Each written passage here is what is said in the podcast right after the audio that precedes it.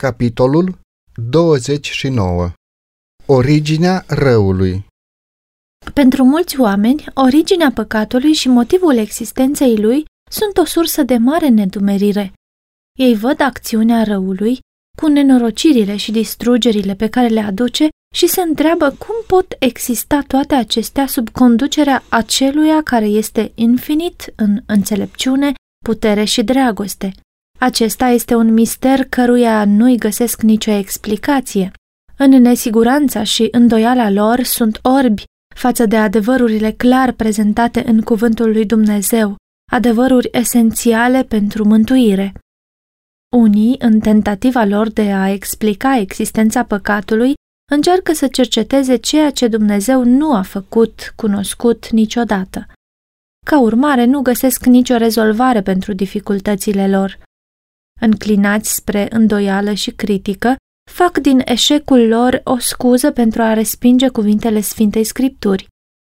Alții însă nu ajung la o soluție acceptabilă pentru marea problemă a răului, din cauza că tradiția și interpretările greșite au denaturat învățătura Bibliei cu privire la caracterul lui Dumnezeu, la natura guvernării sale și la principiile pe baza cărora el tratează păcatul. Este imposibil să explicăm originea păcatului și să găsim un motiv pentru existența lui. Totuși, putem înțelege suficient de mult atât despre originea, cât și despre soluția finală a păcatului, încât să vedem limpede dreptatea și iubirea lui Dumnezeu în modul în care a tratat răul. Nimic nu este explicat mai clar în Scriptură decât faptul că Dumnezeu n-a fost în niciun fel răspunzător pentru apariția păcatului. Răzvrătirea nu a luat naștere în urma unei retrageri arbitrare a harului divin sau a vreunui defect al guvernării lui Dumnezeu. Păcatul este un intrus pentru a cărei existență nu se poate găsi niciun motiv. Este misterios, inexplicabil. Al scuza înseamnă a-l apăra. Dacă s-ar putea găsi vreo justificare sau vreo cauză a existenței lui, ar înceta să mai fie păcat. Unica definiție pe care putem să o dăm păcatului este aceea pe care o găsim în cuvântul lui Dumnezeu. Păcatul este fără de lege. 1 Ioan 3 cu 4. Este manifestarea unui principiu aflat în conflict cu marea lege a iubirii, care este baza conducerii divine. Înainte de apariția păcatului, în tot universul era pace și bucurie. Totul era în perfectă armonie cu voința Creatorului. Iubirea față de Dumnezeu era supremă. Dragostea față de semeni era imparțială. Hristos, cuvântul, singurul născut din Dumnezeu, era una cu Tatăl cel veșnic, în natură, caracter și scop. Fiind singura ființă din tot universul care putea să participe la sfaturile și planurile lui Dumnezeu. Prin Hristos a creat Tatăl toate ființele cerești. Prin el au fost făcute toate lucrurile care sunt în ceruri fie scaune de domnii, fie dregătorii, fie domnii, fie stăpâniri. Coloseni 1 cu 16 Tot cerul se supunea lui Hristos în aceeași măsură ca și Tatălui.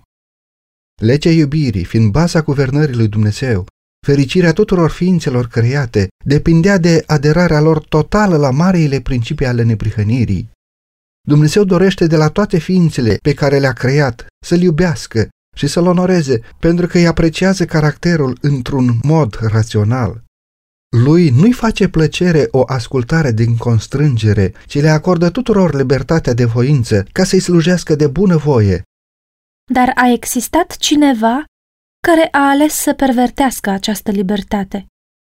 Păcatul și-a avut originea în cel care, după Hristos, fusese onorat de Dumnezeu în cea mai mare măsură și care deținea cea mai înaltă putere și slavă printre locuitorii cerului. Înainte de cădere, Lucifer era primul dintre heruvimii ocrotitori, sfânt și nepătat. Așa vorbește Domnul Dumnezeu. Ajunsesei la cea mai înaltă desăvârșire. Erai plin de înțelepciune și desăvârșit în frumusețe. Stăteai în Eden, grădina lui Dumnezeu, și erai acoperit cu tot felul de pietre scumpe, Erai un heruvim ocrotitor, cu aripile întinse. Te pusesem pe muntele cel sfânt al lui Dumnezeu și umblai prin mijlocul pietrelor scânteietoare. ai fost fără prihană în căile tale, din ziua când ai fost făcut, până în ziua în care s-a găsit nelegiuirea în tine. Ezechiel 28 cu 12 la 15 Lucifer ar fi putut rămâne în grația lui Dumnezeu, iubit și onorat de toate oștile cerești, exercitându-și puterile nobile pentru binecuvântarea altora și pentru a-l slăvi pe Creatorul său. Dar profetul spune, ți s-a îngânfat inima din pricina frumuseții tale, ți-ai stricat înțelepciunea cu strălucirea ta. Ezechiel 28 cu 17 Puțin câte puțin, Lucifer a ajuns să nu trăiască o dorință de înălțare, pentru că îți dai ifose ca și când ai fi Dumnezeu. Ezechiel 28 cu 6 Tu ziceai în inima ta, îmi voi ridica scaunul de domnie mai presus de stelele lui Dumnezeu, voi ședea pe muntele adunării, mă voi sui pe vârful norilor, voi fi ca cel prea înalt. În loc să caute să-L pună pe Dumnezeu pe primul loc în iubirea și devotamentul făpturilor sale, Lucifer se străduia să câștige pentru el însuși slujirea și închinarea lor. Revenind la onoarea pe care Tatăl Infinit o revărsase asupra fiului său, acest prinț al îngerilor a aspirat la puterea pe care numai Hristos avea privilegiul să o exercite. Tot cerul se bucura să reflecte slava Creatorului și să proclame lauda lui. Astfel, cât timp Dumnezeu a fost onorat, pretutindeni a fost pace și bucurie. Dar acum, armoniile cerești au fost tulburate de o notă discordantă.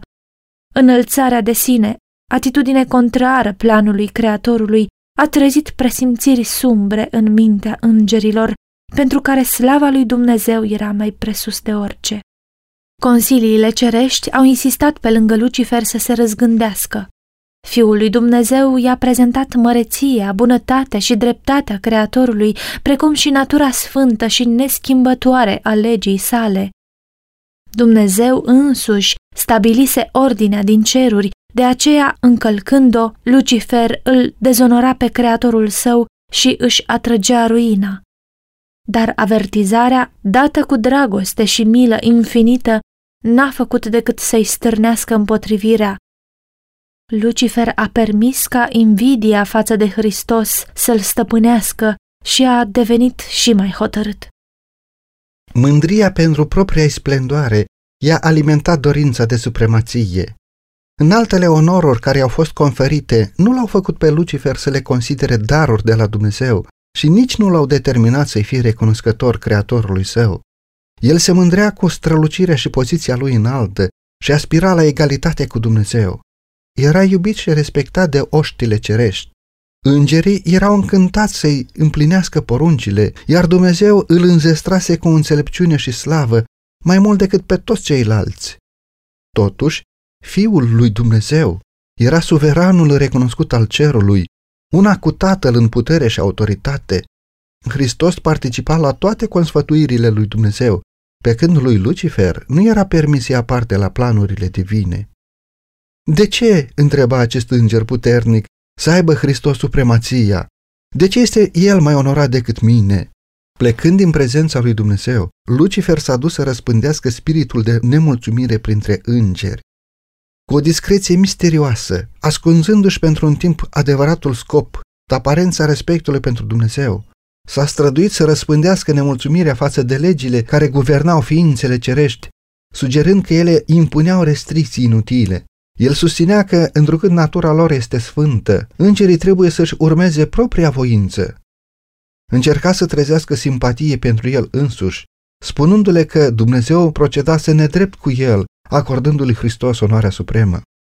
El pretindea că, aspirând la putere și onoare mai mare, nu urmărea să se înalțe pe sine, ci căuta să le asigure libertatea tuturor locuitorilor cerului, pentru ca, astfel, ei să poată ajunge la un nivel superior al existenței. Dumnezeu, în marea sa îndurare, a fost îngăduitor cu Lucifer. Nu l-a înlăturat imediat din poziția lui înaltă, atunci când el a nutrit pentru prima dată spiritul de nemulțumire și nici chiar atunci când a început să-și prezinte pretențiile false înaintea îngerilor loiali. I s-a permis să stea mult timp în ceruri. Din nou și din nou i s-a oferit iertare, cu condiția să se pocăiască și să se supună lui Dumnezeu. Pentru a-l convinge de greșeala lui, s-au făcut eforturi pe care doar iubirea și înțelepciunea infinită le puteau imagina. Atitudinea de nemulțumire nu fusese cunoscută niciodată în ceruri. Nici chiar Lucifer n-a înțeles la început încotro se îndreaptă și care este adevărata natura a sentimentelor lui.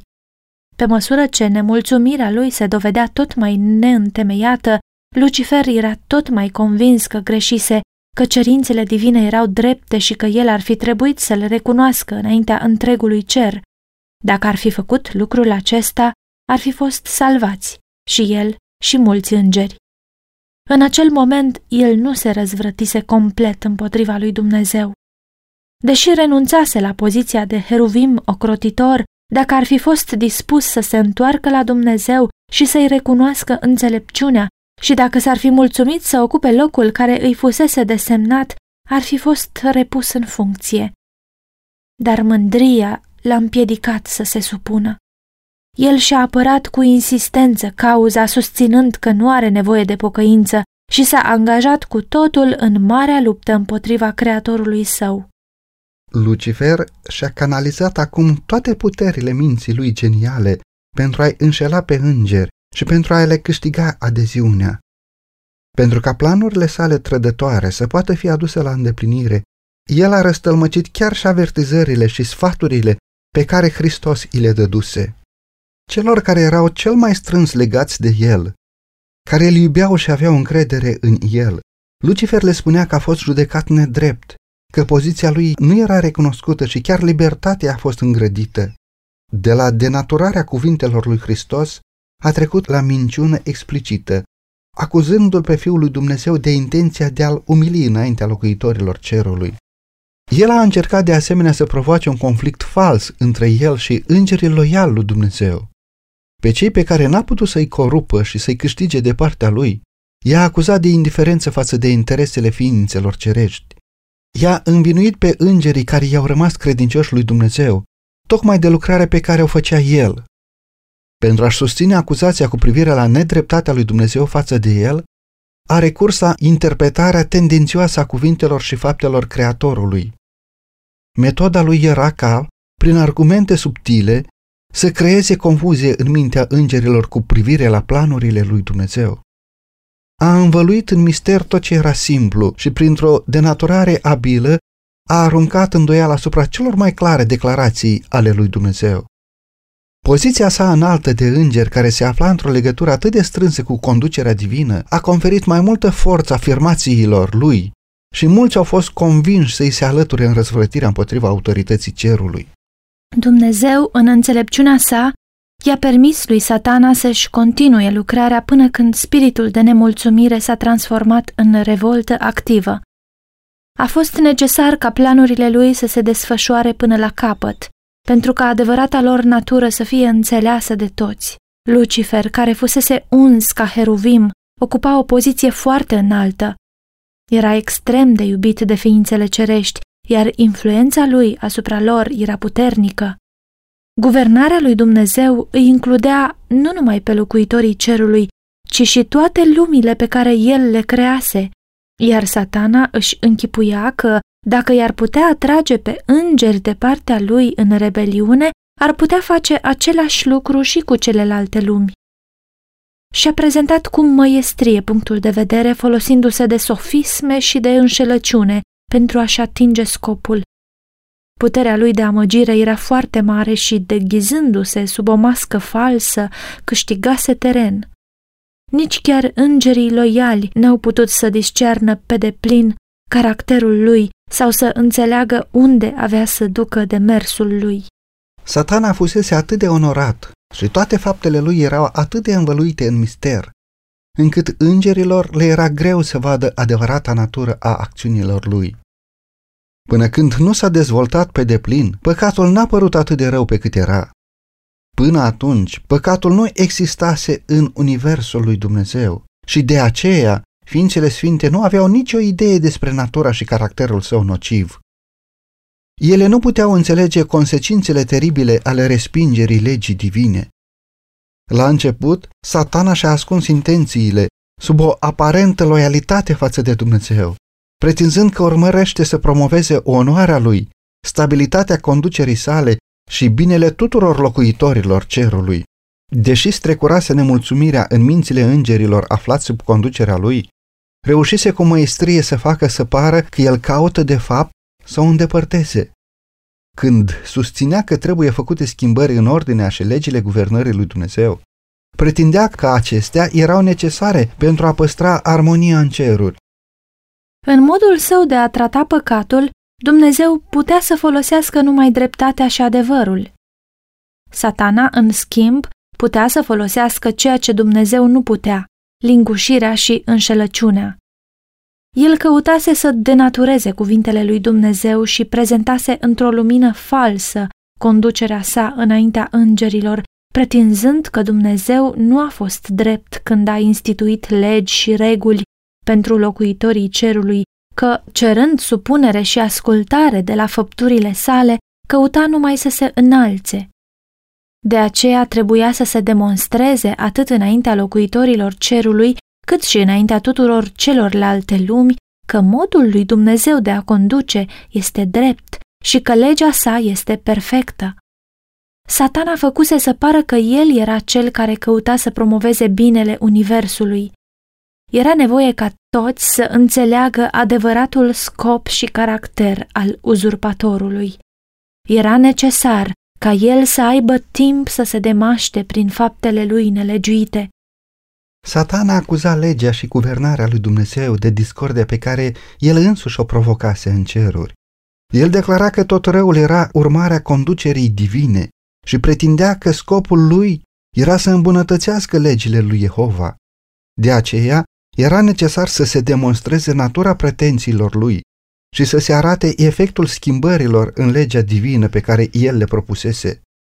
Propria lui lucrare trebuia să-l condamne. Satana pretinsese încă de la început că nu se răzvrătea. Întregul univers trebuia să-l vadă pe amăgitor, demascat. Chiar și atunci când s-a luat hotărârea că satana nu mai poate rămâne în cer, înțelepciunea infinită nu l-a distrus. Deoarece Dumnezeu acceptă doar o slujire care vine din iubire, loialitatea ființelor create de El trebuie să aibă la bază convingerea că El este drept. Locuitorii cerului și ai celorlalte lumi, nefiind pregătiți să înțeleagă natura sau consecințele păcatului, n-ar fi putut în momentul acela să vadă în distrugerea lui satana dreptatea și mila lui Dumnezeu. Dacă satana ar fi fost suprimat imediat, ei i-ar fi slujit lui Dumnezeu mai mult din teamă decât din iubire. Influența măgitorului n-ar fi fost cu totul anihilată, nici spiritul de revoltă n-ar fi fost eradicat. Răului trebuia să îi se îngăduie să ajungă la maturitate. Pentru binele întregului univers de-a lungul veșniciei, satana trebuia să-și dezvolte și mai amplu principiile pentru ca acuzațiile lui la adresa conducerii divine să fie văzute în adevărata lor lumină de toate ființele create, pentru ca dreptatea și mila lui Dumnezeu, precum și caracterul imuabil al legii sale, să nu mai poată fi niciodată puse la îndoială. Revolta lui satana urma să constituie pentru întregul univers, de-a lungul veșniciei, o dovadă cu privire la natura și consecințele teribile ale păcatului. Conducerea lui satana și efectele ei asupra oamenilor și îngerilor aveau să arate care este rezultatul respingerii autorității divine și aveau să confirme că bunăstarea tuturor ființelor create de Dumnezeu depinde de existența guvernării și legii sale. Astfel, Istoria acestui teribil experiment de rebeliune urma să fie un avertisment veșnic pentru toate ființele sfinte, care să le împiedice să mai fie înșelate cu privire la natura încălcării legii și să le ferească de păcat și de pedeapsa pentru acesta. Marele uzurpator a continuat să se declare nevinovat până la încheierea luptei din ceruri. Când s-a anunțat că el și toți simpatizanții lui trebuiau să fie expulzați din locuințele fericirii conducătorul rebel și-a declarat cu îndrăzneală disprețul față de legea Creatorului, reafirmându-și pretenția că îngerii nu trebuiau să fie controlați, ci lăsați să-și urmeze propria voință, care avea să-i călăuzească întotdeauna corect.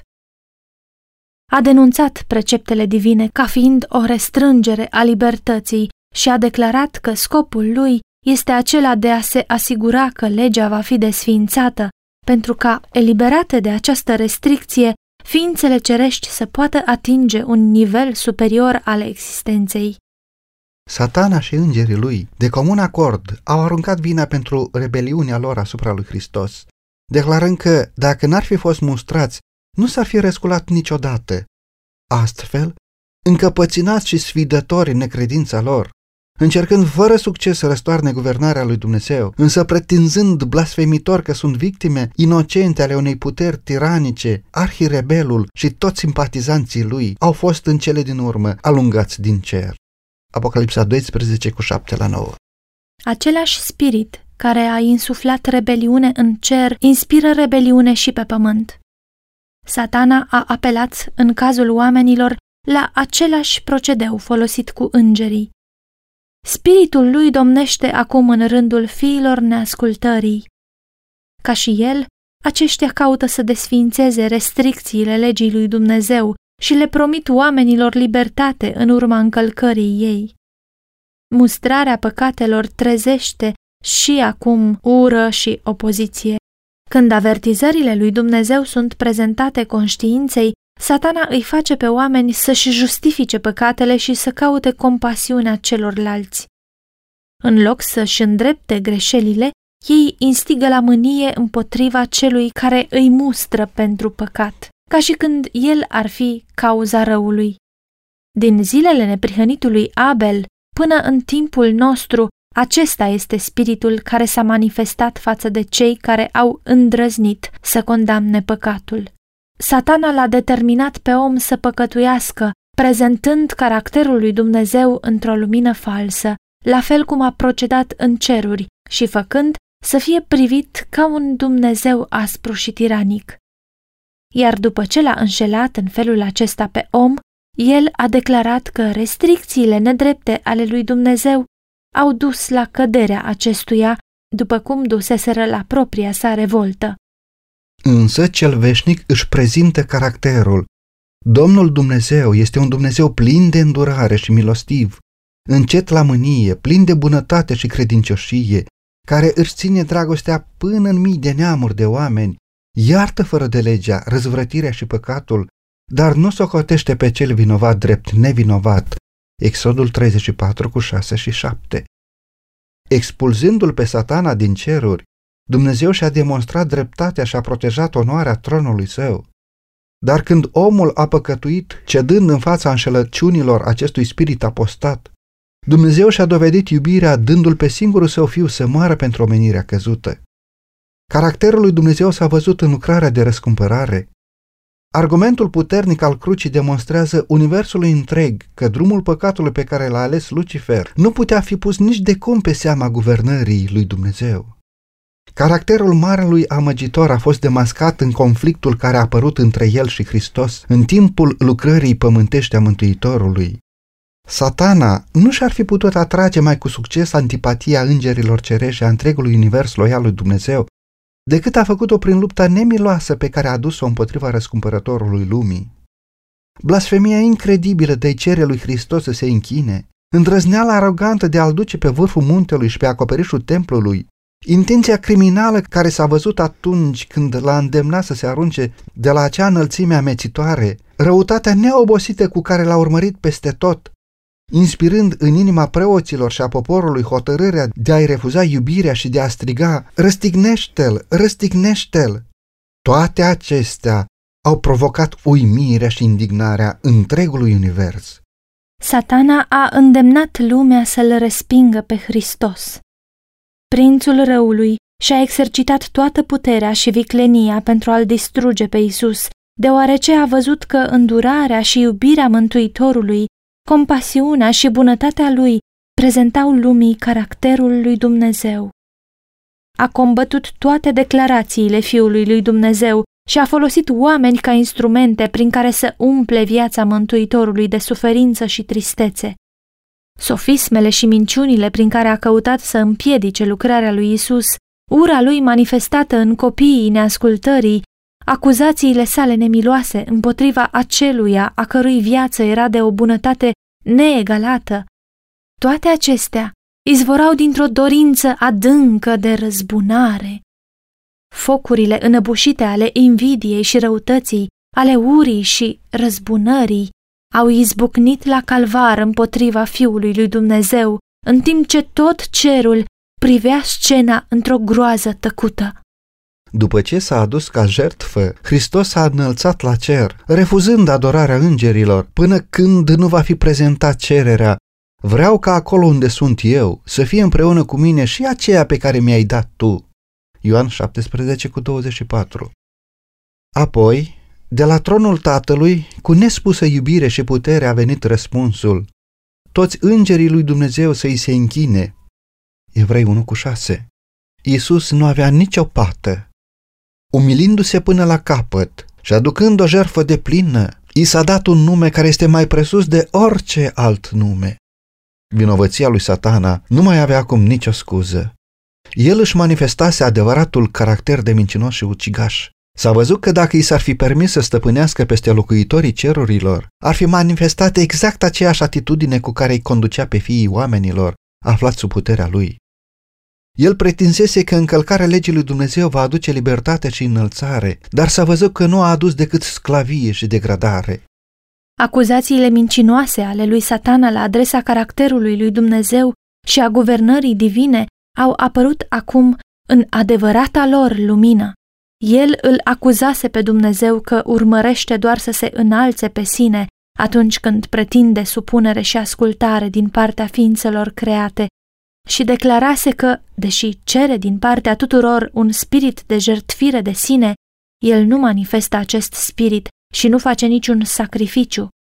Acum s-a văzut că pentru mântuirea omenirii decăzute și păcătoase, conducătorul universului făcuse cel mai mare sacrificiu pe care putea să-l facă iubirea, căci Dumnezeu era în Hristos, împăcând lumea cu sine. De asemenea, s-a văzut că în timp ce Lucifer deschisese ușa pentru intrarea păcatului, prin dorința lui de onoare și supremație, Hristos, pentru a distruge păcatul, s-a umilit și s-a făcut ascultător până la moarte. Dumnezeu și-a manifestat repulsia față de principiile răzvrătirii. Tot cerul a văzut dreptatea manifestată atât în condamnarea lui satana, cât și în răscumpărarea omului. Lucifer declarase că dacă legea lui Dumnezeu este de neschimbat și încălcarea ei nu poate fi iertată, orice păcătos trebuie să fie pe veci privat de favoarea Creatorului. El pretinsese că omenirea păcătoasă nu mai poate fi răscumpărată și de aceea era prada lui de drept. Dar moartea lui Hristos era un argument în favoarea omului care nu putea fi combătut. Pedeapsa legii a căzut peste acela care era egal cu Dumnezeu, iar omul a fost liber să primească neprihănirea lui Hristos și printr-o viață de pocăință și umilință să învingă puterea lui satana, la fel cum a învins și Fiul lui Dumnezeu. Astfel, Dumnezeu este drept și în același timp îi îndreptățește pe toți cei care cred în Hristos, Isus. Hristos a venit pe pământ ca să sufere și să moară, nu doar pentru a-l răscumpăra pe om, ci pentru a vesti o lege mare și minunată. Isaia 42 cu 21 Nu doar pentru ca locuitorii acestui pământ să privească legea așa cum ar trebui privită, ci să demonstreze tuturor lumilor din univers că legea lui Dumnezeu este imuabilă. Dacă s-ar fi putut anula cerințele ei, atunci Fiul lui Dumnezeu n-ar fi trebuit să-și dea viața ca ispășire pentru călcarea ei. Moartea lui Hristos îi dovedește caracterul neschimbător. Iubirea infinită i-a determinat pe Tatăl și pe Fiul să facă marele sacrificiu prin care păcătoșii pot fi răscumpărați iar aceasta demonstrează întregului univers, așa cum nimic altceva nu ar putea o demonstra, că dreptatea și mila sunt baza guvernării lui Dumnezeu. La judecata finală se va vedea că nu există niciun motiv pentru apariția păcatului. Când judecătorul întregului pământ îl va întreba pe satana, de ce te-ai răzvrătit împotriva mea și mai jefuit de supușii împărăției mele? Inițiatorul păcatului nu va putea să aducă nicio justificare. Orice gură va fi închisă și toți îngerii rebeli vor amuți. În timp ce declară că legea este de neschimbat, crucea de pe calvar face cunoscut universului că plata păcatului este moartea. În strigătul muribund al Mântuitorului, s-a isprăvit, a răsunat clopotul de moarte a lui satana. Marea luptă care durase atât de mult timp s-a decis în acel moment, iar eradicarea finală a păcatului a devenit o certitudine. Fiul lui Dumnezeu a trecut prin porțile mormântului, pentru ca, prin moarte, să nimicească pe cel ce are puterea morții, adică pe diavolul. Evrei 2 cu 14. Dorința de înălțare de sine a lui Lucifer l-a făcut să spună, îmi voi ridica scaunul de domnie mai presus de stelele lui Dumnezeu, voi fi ca cel prea înalt. Dar Dumnezeu declară, te prefac în cenușă pe pământ și nu vei mai fi niciodată. Isaia 14 cu 13 și 14, Ezechiel 28 cu 18 și 19. Căci iată, vine ziua care va arde ca un cuptor. Toți cei trufași și toți cei răi vor fi ca miriștea. Ziua care vine îi va arde, zice Domnul oștirilor, și nu le va mai lăsa nici rădăcină, nici ramură. Maleahi 4 cu 1 Întregul univers va fi înțeles natura și consecințele păcatului. Distrugerea lui completă, care la început le-ar fi provocat frică îngerilor și i-ar fi adus dezonoare lui Dumnezeu, îi va demonstra acum iubirea și va întări onoarea în fața tuturor ființelor din univers care găsesc plăcere în a face voia sa și în a căror inimă este legea sa. Păcatul nu va mai apărea niciodată. Cuvântul lui Dumnezeu spune, nenorocirea nu va veni de două ori. Naum 1 cu 9. Legea lui Dumnezeu pe care satana a respins-o ca pe un jug al sclaviei va fi onorată ca legea libertății. O creație trecută prin atâtea încercări nu se va mai abate niciodată de la loialitatea față de acela, a cărui caracter s-a demonstrat că nu este nimic altceva decât iubire profundă și înțelepciune infinită.